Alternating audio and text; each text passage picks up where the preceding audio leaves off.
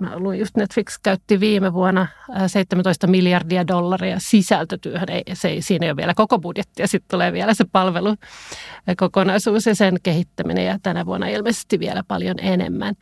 Eli me ei niin kuin resurssimielessä voida mitenkään verrata itseämme niihin, mutta tietysti käyttäjät vertaa meitä näihin.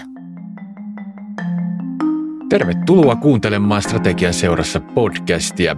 Minä olen Petri Toikkanen ja tänään paneudumme siihen, mitä strategia tarkoittaa mediayhtiössä. Vieraanani tänään on Maarit af Björkesteen, Yle Strategia asiakkuusjohtaja. Ilo ja kunnia saada Maarit sinut mukaan podcastiin. Tervetuloa. Kiitos, erittäin mukava olla täällä. Aloitetaan sinusta. Mikä tekee Maaritista Maaritin? Niin, miten minusta tuli minä?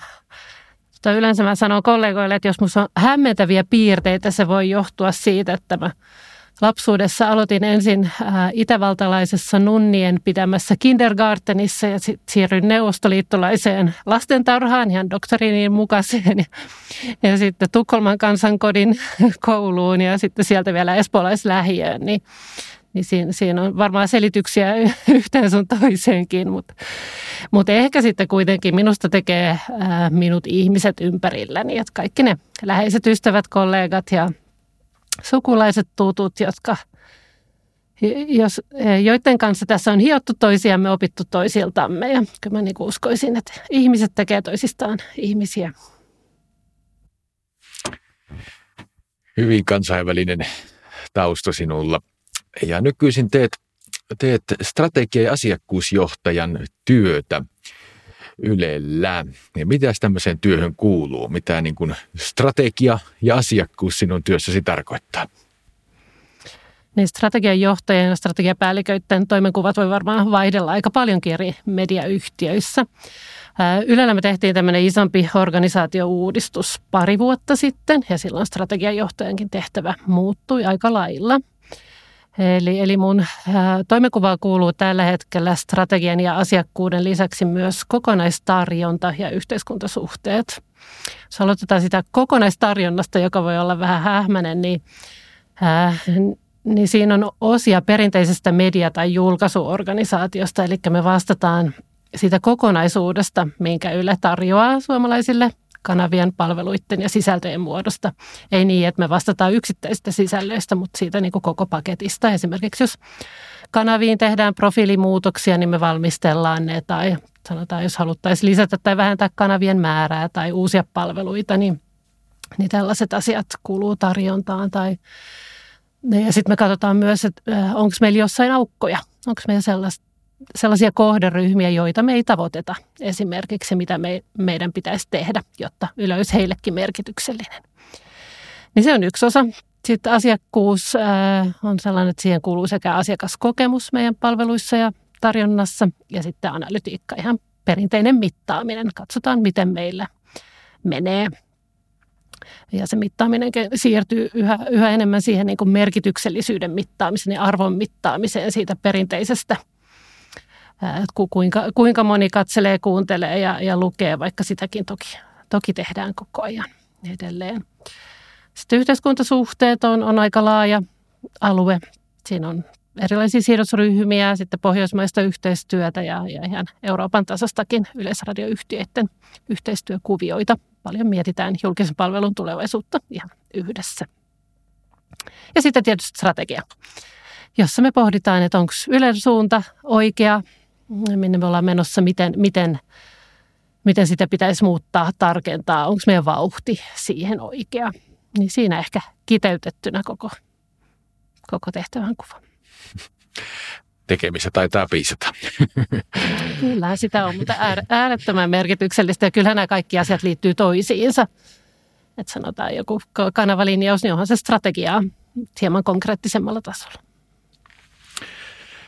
Sulla on yli 20 vuoden pitkä kokemus mediakentästä. Olet toiminut muun muassa Hufvudstadsbladissa ensin toimittajana, sitten varapäätoimittajana, sitten siirryit sieltä Svenska Yleen johtajaksi, vastaten muun muassa Yle Femmistä ja monista Yle radiokanavista ja olet ehtinyt toimia myös ajankohtaistoiminnan johtajana Yleissä ja nyt sitten tässä nykyisessä Pestissä. Sulla on aika pitkä perspektiivi tähän ja paljon puhutaan tästä mediakentän murroksista ja muutoksista, niin miten tämä on muuttunut tässä 20 vuoden aikana? Miten sä näet tämän muutoksen? No onhan se muuttunut ihan valtavasti, ihan niin kuin jo, joka saralla. Jos, äh, jos mä lähden siitä, kun mä ensimmäisenä kesinä olin kesätoimittaja Hyvästysplanetissa joskus 90-luvun alussa ja vertaan sitä tähän päivään, niin, niin en kyllä löydä niin kuin yhtään osa-aluetta, missä asiat ei, vois, ei olisi muuttuneet ihan valtavasti. Toki mä sanoisin, että ehkä journalismi on se, joka on kestänyt aikaa parhaiten – Eli journalistiset periaatteet ja etiikka on itse asiassa hyvinkin samanlaisia kuin silloin. Toki mun mielestä tänä päivänä tehdään enemmän loistavaa journalismia kuin silloin, koska meillä on niin paremmat edellytykset tehdä sitä. Teknologia auttaa meitä siinä. Me saadaan tietoa paljon enemmän ja, ja kilpailu on kovempaa, eli vaatimukset on, on kovempia en, sano, että kaikki journalismi on parempaa, mutta löytyy, löytyy enemmän loistavaa journalismia kuin, kuin ehkä silloin, kun mä aloitin. Ja vaatimukset on, on kovempia. Mutta sitten tietysti suurimmat ää, muutokset näkyy varmaan kilpailukentällä. Että olihan se 20-30 vuotta sitten mediamaailma Suomessa oli, oli, aika helppo, oli aika helppo ymmärtää, että mistä se koostui. Oli lehtiä, oli radiokanavia, oli TV-kanavia ja, ja siinä se oli käyttötavat oli aika samanlaisia ja, mm, ja tavallaan aika rajalliset mahdollisuudet tehdä asioita. No nyt meillä on siellä näitä isoja jättejä, jotka esimerkiksi Netflix käyttää Mä luin just Netflix käytti viime vuonna 17 miljardia dollaria sisältötyöhön. Ei, se siinä ei ole vielä koko budjetti ja sitten tulee vielä se palvelukokonaisuus ja sen kehittäminen ja tänä vuonna ilmeisesti vielä paljon enemmän.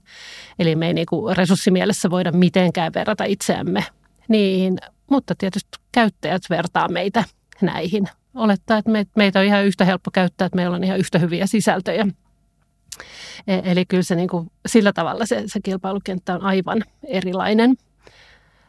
Toimijoita on tietysti paljon enemmän ja käyttäjätkin on kansainvälisiä. Ei sillä kielellä enää ole niin suurta merkitystä. Toki sillä on merkitystä edelleen kielellä ja kulttuurilla ja, ja etenkin Ylen osalta, mutta mut, mut onhan siinä ihan, ihan tota valtava ero. Toisaalta mahdollisuuksiakin on paljon enemmän meillä niin kuin muilla. Et, et jos sulla aikaisemmin oli se tietty kanava tai se yksi lehti, niin, niin niitä tunteja oli rajattu määrä tai lehtien sivuja oli rajattu määrä ja tavallaan siinä oli sun kenttä. Nyt sä voit laajentua sekä sisällöllisesti että alusta mielestä, mielessä vaikka minne. No tämä on aina strategiassa tietysti keskeistä tämä kilpailu ja tietysti Yle on niin julkisrahoitteinen yhtiö, julkinen palveluntuottaja, mutta samalla tietysti kilpailee niin kuin hyvin kuvaskin tuosta monista katsojista ja kuluttajista ja monesta muusta, vaikka urheilulähetysten televisiointioikeuksista, niin miten siellä yleensä niin kuin tähän kilpailuelementtiin suhtaudutaan ja miten teidän täytyy itse niin ajatuksellisesti asemoida sen suhteen, koska lähtökohta on erilainen. Niin no siinä mielessä meidän lähtökohta on erilainen, että meidän tehtävä määritellään osittain laissa. Se erottaa meidät aika monesta muusta toimijasta tällä, tällä kentällä. Sitten mm, me, meillä on niin kuluttajamaksuja. Meillä on toki yle, yle-vero, joka on kaikille samanlainen, mutta, mutta yksittäistä sisällöistä ei makseta eikä me voida myydä. Mainoksia ei saada käyttää sponsoroituja sisältöjä tai, tai mainossisältöjä. Että se tietysti, siinä on niin kuin tietty ero niin sanottuihin kaupallisiin medioihin. Mä sanoisin, että meidän, meidän kilpailu koskee tietysti käyttäjien suomalaisten aikaa. Että se on kuitenkin rajallinen ja, ja toimijoita tulee koko ajan enemmän. Kaikilla on se sama määrä tunteja käytettävinä. Toki mediaa käytetään tunneissakin paljon paljon enemmän kuin aikaisemmin. Et joskus kun näkee nämä yhteenlasketut tunnit, miettii, että miten, miten suomalaiset ehtii kuluttaa näin paljon mediasisältöjä. Osattainhan niitä käytetään päällekkäin. Mutta mä sanoisin, että me kyllä muullakin tavalla erottaudutaan toisista. Eli, eli niin kuin mä tuossa alussa hieman puhuin jo, niin, niin me yhä enemmän mitataan sitä arvoa, mitä me tuodaan suomalaisille – ja yhteiskunnalle. Ja merkityksellisyyden kautta yritetään katsoa, että minkälaisia sisältöjä meidän kannattaa tehdä. Eli, eli itse kulutus ei riitä, vaan, vaan me mietitään yhä enemmän myös sitä, että mitä tästä saadaan irti, mihin tämä vie, mitä tämä tarkoittaa, mikä on tietysti todella, todella haasteellista ja ei, ei meillä ole tähän niin kuin sellaisia ö, mittareita, jotka toimisivat kaikissa tilanteissa, mutta koko ajan yritetään kehittää niitä ja miettiä yhdessä, että miten voidaan arvioida, onnistutaanko me tässä, katsoa, että täytetäänkö me tehtävämme ja kehitytäänkö me siinä. Aikaisemmin vähän puhuitkin tuosta journalismin periaatteista ja tässä on paljon viime vuosina käyty keskustelua median luotettavuudesta ja tietysti tämä Donald Trumpin kohdalla silloin puhuttiin totuuden jälkeisestä ajastakin ja on tämmöistä valtioiden harjoittamaa tietoista hybridivaikuttamista, mitä nyt, nytkin on nähty, nähty siis Ukrainan kriisin kohdalla ja, ja sitten tämä sosiaalisen median, median rooli on puhuttanut paljon tämmöisenä vastakkainasettelun lietsujana voisi vois sanoa. Että tämä perinteinen käsitys luotettavuudesta ja totuudesta niin kuin on horjunut. Ja tietysti Yle edustaa semmoista niin kuin jonkinnäköistä totuuden torvea myös tässä Suomen maassa. Niin miten tämä, tämä niin kuin luotettavuus näkyy Ylen toiminnassa? Mitä, mitä on tarvinnut miettiä nyt tässä uudessa tilanteessa? No luotettavuus on ollut sellainen asia, että ollaan kyllä seurattu sitä pitkään. Se on aina ollut meidän strategian keskiössä. Eli, eli jos Yleen ei luoteta, niin ää, ja se uutisilla ei ole uskottavuutta, niin, niin sitten ei ole Ylelläkään tulevaisuutta. Eli, eli kyllä se on niin kuin se, mistä meidän pitää huolehtia koko ajan, että se luottamus on ja pysyy. Aika hyvinhän se on pysynyt vielä. Yleisestikin suomalaiset luottaa mediaan vielä jos verrataan kansainvälisesti mu- muihin maihin, niin, niin erittäin paljon. Mutta mekin nähdään kyllä sellaista pientä, pientä laskua yleisesti tilastoissa, että suomalaiset luottaa hieman vähemmän mediaan ja, ja Ylen tilastoissakin on sellaista ihan, ihan pientä liikettä. Ei mitään vahvaa signaalia vielä, mutta kuitenkin sellainen, että, että me, me katsotaan sitä aika tarkkaan, että mistä se johtuu ja mitä me asialle voidaan tehdä. Koska luottamus on sellainen, että, että vaikka, vaikka luottamus on ollut korkea, niin se voi menettää aika nopeasti ja sen jälleen rakentaminen vie taas todella pitkään. Eli, eli tavallaan se luottamus pitää ansaita joka päivä uudestaan. Että vanhoilla laakereilla ei voi, voi levätä, vaan joka aamu aloitetaan se työ ja huolehditaan siitä, että ollaan ei aina oikeassa, koska sellaista journalistista maailmaa ei ole, mutta, mutta rakennetaan luottamuksellinen suhde meidän käyttäjiin. Että suomalaiset äh, olisivat sitä mieltä, että, että Yleen voi luottaa. Yle tekee ehkä joskus virheitä, mutta kerrotaan sitten virheistä äh, avoimesti ja, ja käydään yhä enemmän dialogia siitä, että miksi me tehdään tiettyjä valintoja, miksi meidän näkökulma tähän asiaan on tällainen ja tällainen. Ja kestetään sitä kritiikkiä, mutta, mutta kerrotaan myös sitten niistä omista valinnoista ja perusteluista ja, ja ollaan yhä enemmän vuorovaikutuksessa suomalaisten kanssa. Ja toinen asia, mikä tähän liittyy, on varmaan moninaisuus, että me huolehditaan siitä, että me, me ollaan läsnä koko Suomessa, kerrotaan suomalaisten elämästä sellaisena, kun se näyttäytyy eri puolella Suomea. Se voi olla aika erilaista, että, että kaikki tuntee, että me ollaan heitä varten, ymmärretään, minkälaista se elämä on. Asuupa sitten missä tahansa Suomessa tai, tai on se elämän tilanne mikä tahansa. Ja tämähän ei ole ihan, ihan helppoa jonkun verran kritiikkiä tästä tuleekin, että Yle on, on liian kaupunkikeskeinen tai liian Helsinki-keskeinen tai ei ymmärretä maaseudun tilannetta, mutta, mutta tämä on kyllä meillä vahvasti strategiassa läsnä. Eli, Eli se, että ollaan oikeasti kaikkien suomalaisten yle. No minkälaista se strategiatyö ja strateginen johtaminen on ylipäänsä niin kuin julkisessa yhtiöstä ja miten näet, että se sullakin kokemus tuolta kaupalliselta puolelta on, niin miten se niin kuin eroaa ehkä sieltä, siellä puolella medioista? Ää, no päällisin puolin, niin mun mielestä äh, luulisin, että strategiatyö on aika samanlaista. Oli se yhtiö minkälainen tahansa. Ne pääpiirteet on samanlaisia. Etsitään se, se suunta ja, ja sitten ne tavat mennä sinne.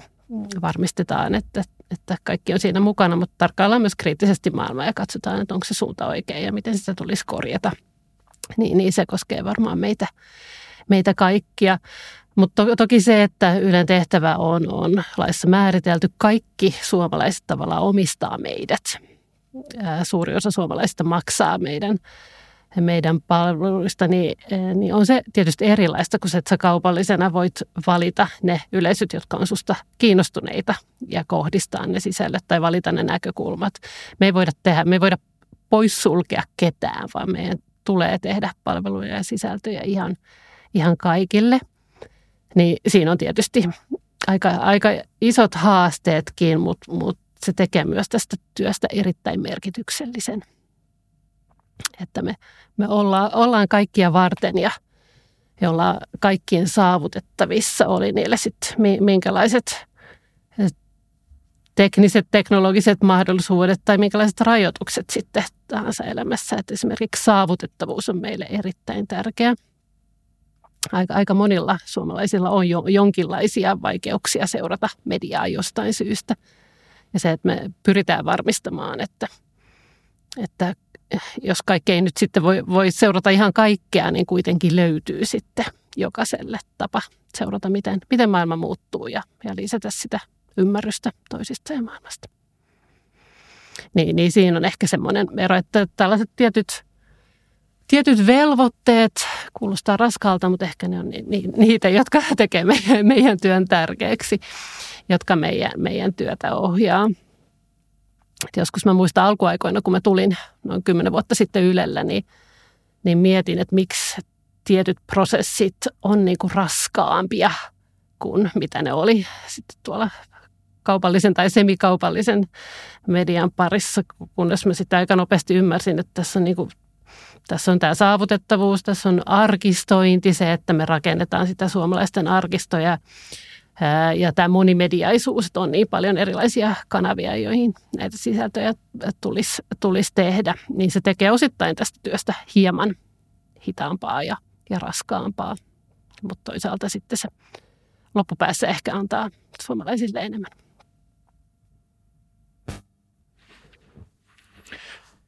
Joskus just nousee keskustelussa esiin julkisten yhtiöiden kohdalta ja julkisten palveluiden kohdalta se, että julkisten yhtiöiden tämä toimintakulttuuri ja jotenkin johtaminen, se on jotenkin kankea ja jotenkin vanhan aikaista ja ainakin se, mitä minä tiedän yleistä ja se, mitä on kuullut, niin voisin sanoa, että se on varmaan aika lailla päinvastoin, että mulla käsitys toimintakulttuuri yleensä on hyvinkin ketterä ja käyttää hyvinkin uusimpia niin kuin johtamissuuntauksia ja innovaatioita apunaan, niin mitä sä vastaat, vastaat niille, jotka kritisoi Ylen toimintakulttuuria ja johtamista? Niin. no, mukava, mukava kuulla, että sä oot kuullut tällaista, koska, koska tämä tulee meillä aika usein vastaan, että ihmiset, jotka, jotka tulee töihin Yleen, niin sanoo, että heitä on eniten äh, ihmetät, ihmettyttänyt se, että, että tämä loppujen lopulta onkin niin ketterä ja niin innovatiivinen ja, ja niin uudistuva ja, ja moderni äh, yhtiö. Meitä tietysti vaivaa se, että miksi sitten kuva meistä ei aina vastaa sitä, sitä todellisuutta, todellisuutta sitä kuvaa, mikä meillä sisällä on. Että siinä on ehkä pieni viestinnällinenkin haaste sitten.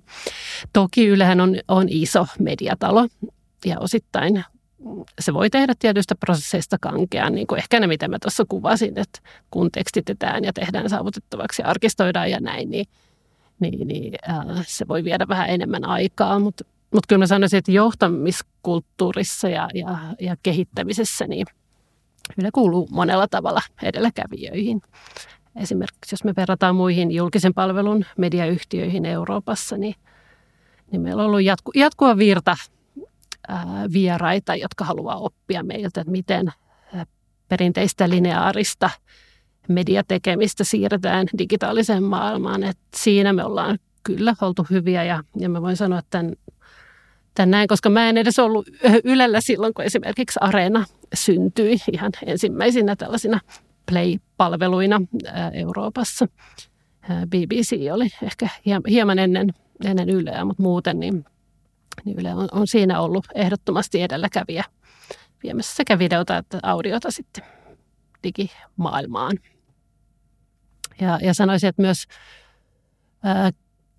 te, niin kuin oppimisen ja, ja kehittämisen osalta, niin, niin Yle on etenkin viime vuosina ottanut oppeja myös muilta, mikä on hirveän tärkeää. Esimerkiksi startup-maailmasta on tullut hyviä virikkeitä ja hyviä tekijöitäkin Ylelle ja, ja sitten mietitään, että mitkä niistä tavoista sopii meille, mitkä ei, mutta mut, mut uskoisin, että, että ne opit, jotka sieltä on tullut, niin on hyödyttänyt meitäkin valtavasti. Henkilöstön mukaan ottaminen strategiatyö on nouseva trendi.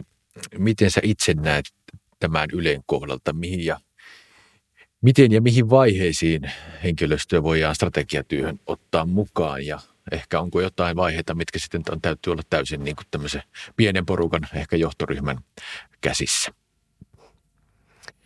Me siirryttiin Ylellä ää, noin kaksi vuotta sitten rullaavaan strategiaan, niin kuin aika moni muukin yritys.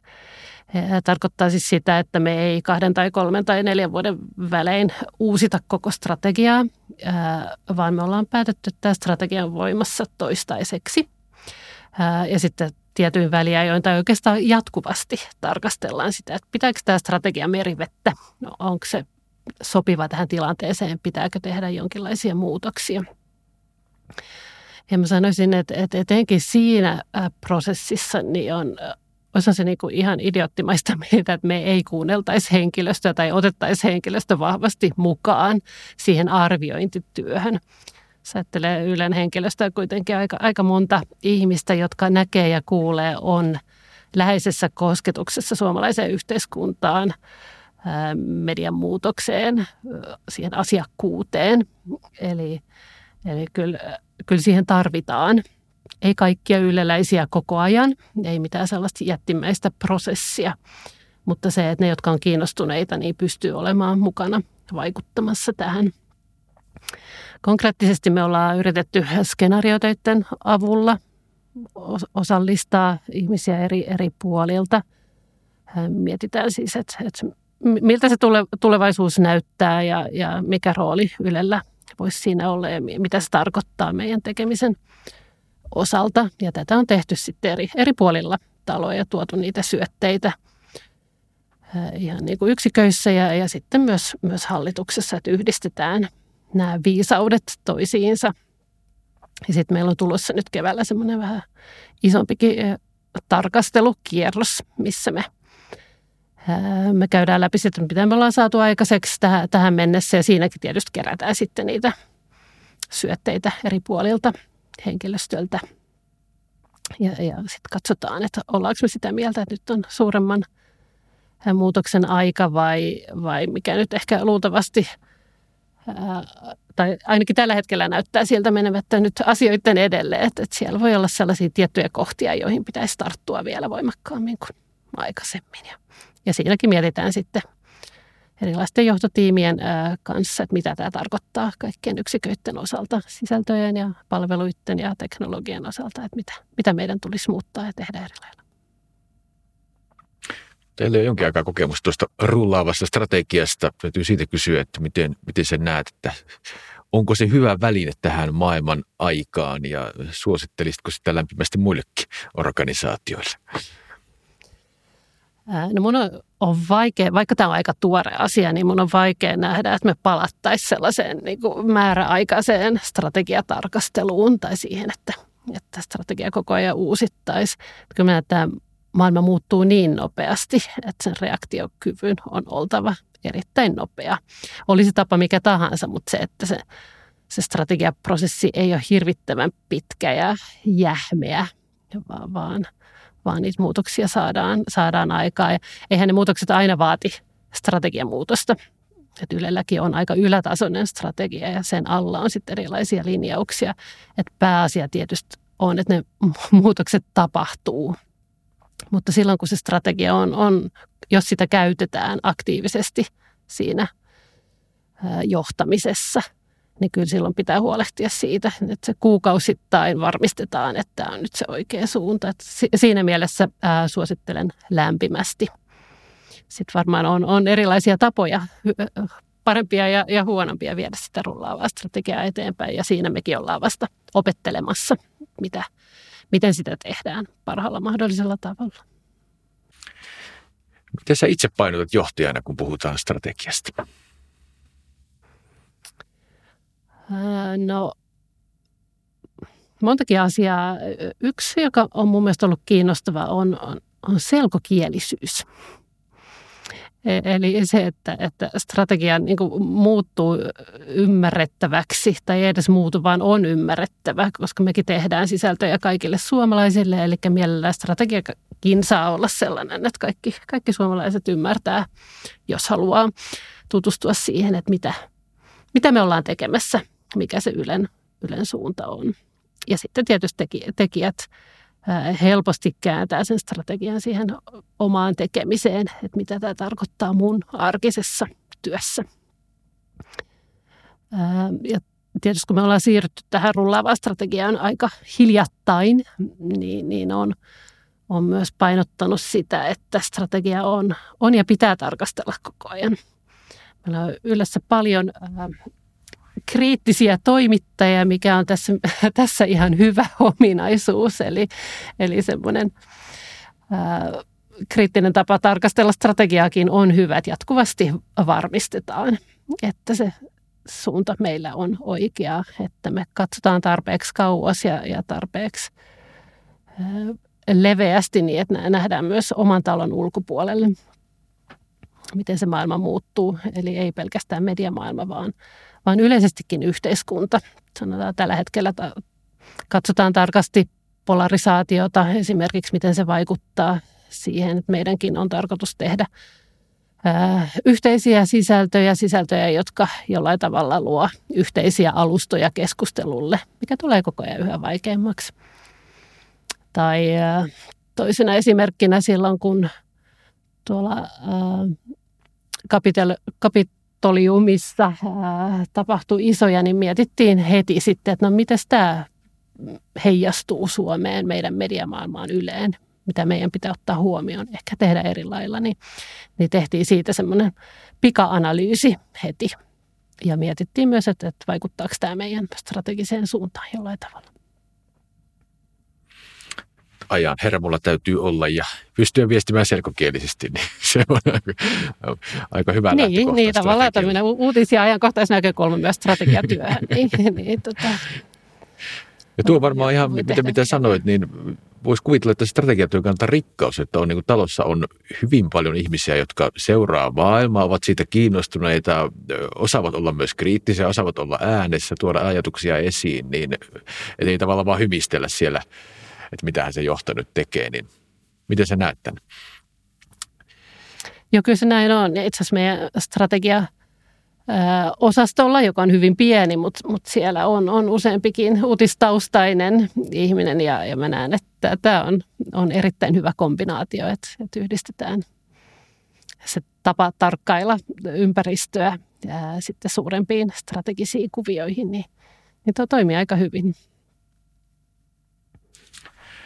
Kysytään vielä loppuun, että mikä sulle on itsellesi ollut erityisesti sinuun vaikuttava joku teos tai kirja tai joku muu, mikä on sinua niin kuin johtajana ja strategina vienyt eteenpäin tässä vuosien varrella? Mulla ei varmaan koskaan ollut sellaista yhtä idolia. Niin kuin muistat, mun pikkuveljellä oli – oli makuuhuone täynnä julisteita, ihan, ihan katossakin oli niitä idoleja. tota, se, seinät täynnä.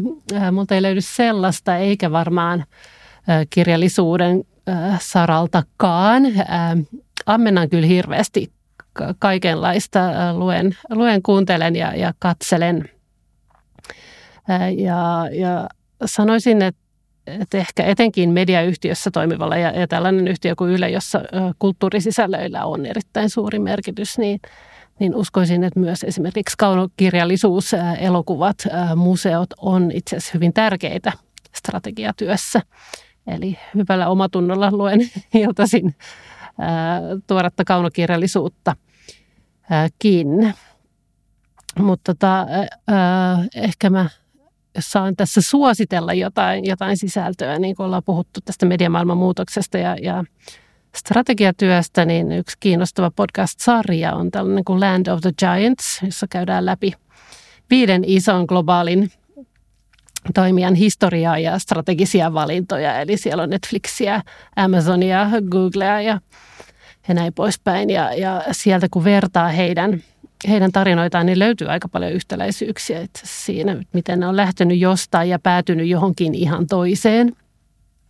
Ja, ja sitten miten heillä on kaikilla erilainen yhteys mediamaailmaan, mutta, mutta sekin, siinäkin käy ilmi, että miten se mediamaailma tavallaan on, on kasvanut ja, ja äh, kuinka sillä perinteisellä medialla on enää aika pieni rooli itse asiassa tässä koko universumissa. Erittäin kiinnostavia ja hyvin tehtyjä tarinoita. Tästä loistava kuunteluvinkki tämänkin podcastin kuuntelijoille. Minä kiitän Maarit. Kiitos kun joit meille ajatuksia. Todella, todella mielenkiintoista keskustelua. Kiitos. Kiitos paljon. Oli mukava olla mukana. Ja lisää strategian asiaa taas seuraavissa Strategian seurassa podcastin jaksoissa. Kuulemisiin.